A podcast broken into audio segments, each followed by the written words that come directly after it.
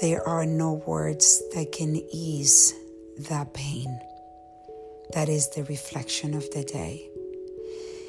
Today, this morning, I got a frantic phone call from my business partner, Gina, and she was telling me how she could not get in touch with her cousin, her best friend, somebody that she is extremely close to.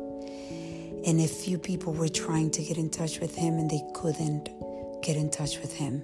And she was so, so afraid that something seriously had happened to him. And unfortunately, a few hours later, they find out that he died on his bed. And the pain was unbearable for her. And I realized that morning I actually had listened to a pastor preaching about the fact that during these times where so many people are losing their loved ones, when you're there for those people, you need to just be there and not lecture them.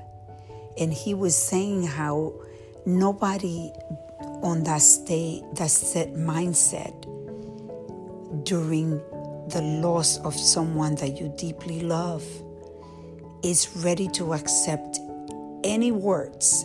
There are no words to ease the pain.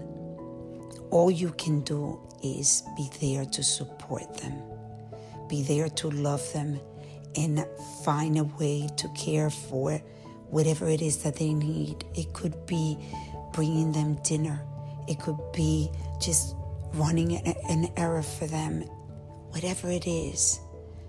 We have to be there for them, but we are not in any way there to lecture them, to even try not to let them mourn and tell them that they're going to be okay or they need to be strong. There are no strong people when you lose the person that you love. You can fake being strong, but it is a pain that there is just no way to get rid of it at the moment. It is a process. Time only heals those wounds of our loved ones. So during this time, if you know people that are near you, whether they're close to you or not, just be there to support them. Let's reflect, reset, and reconnect.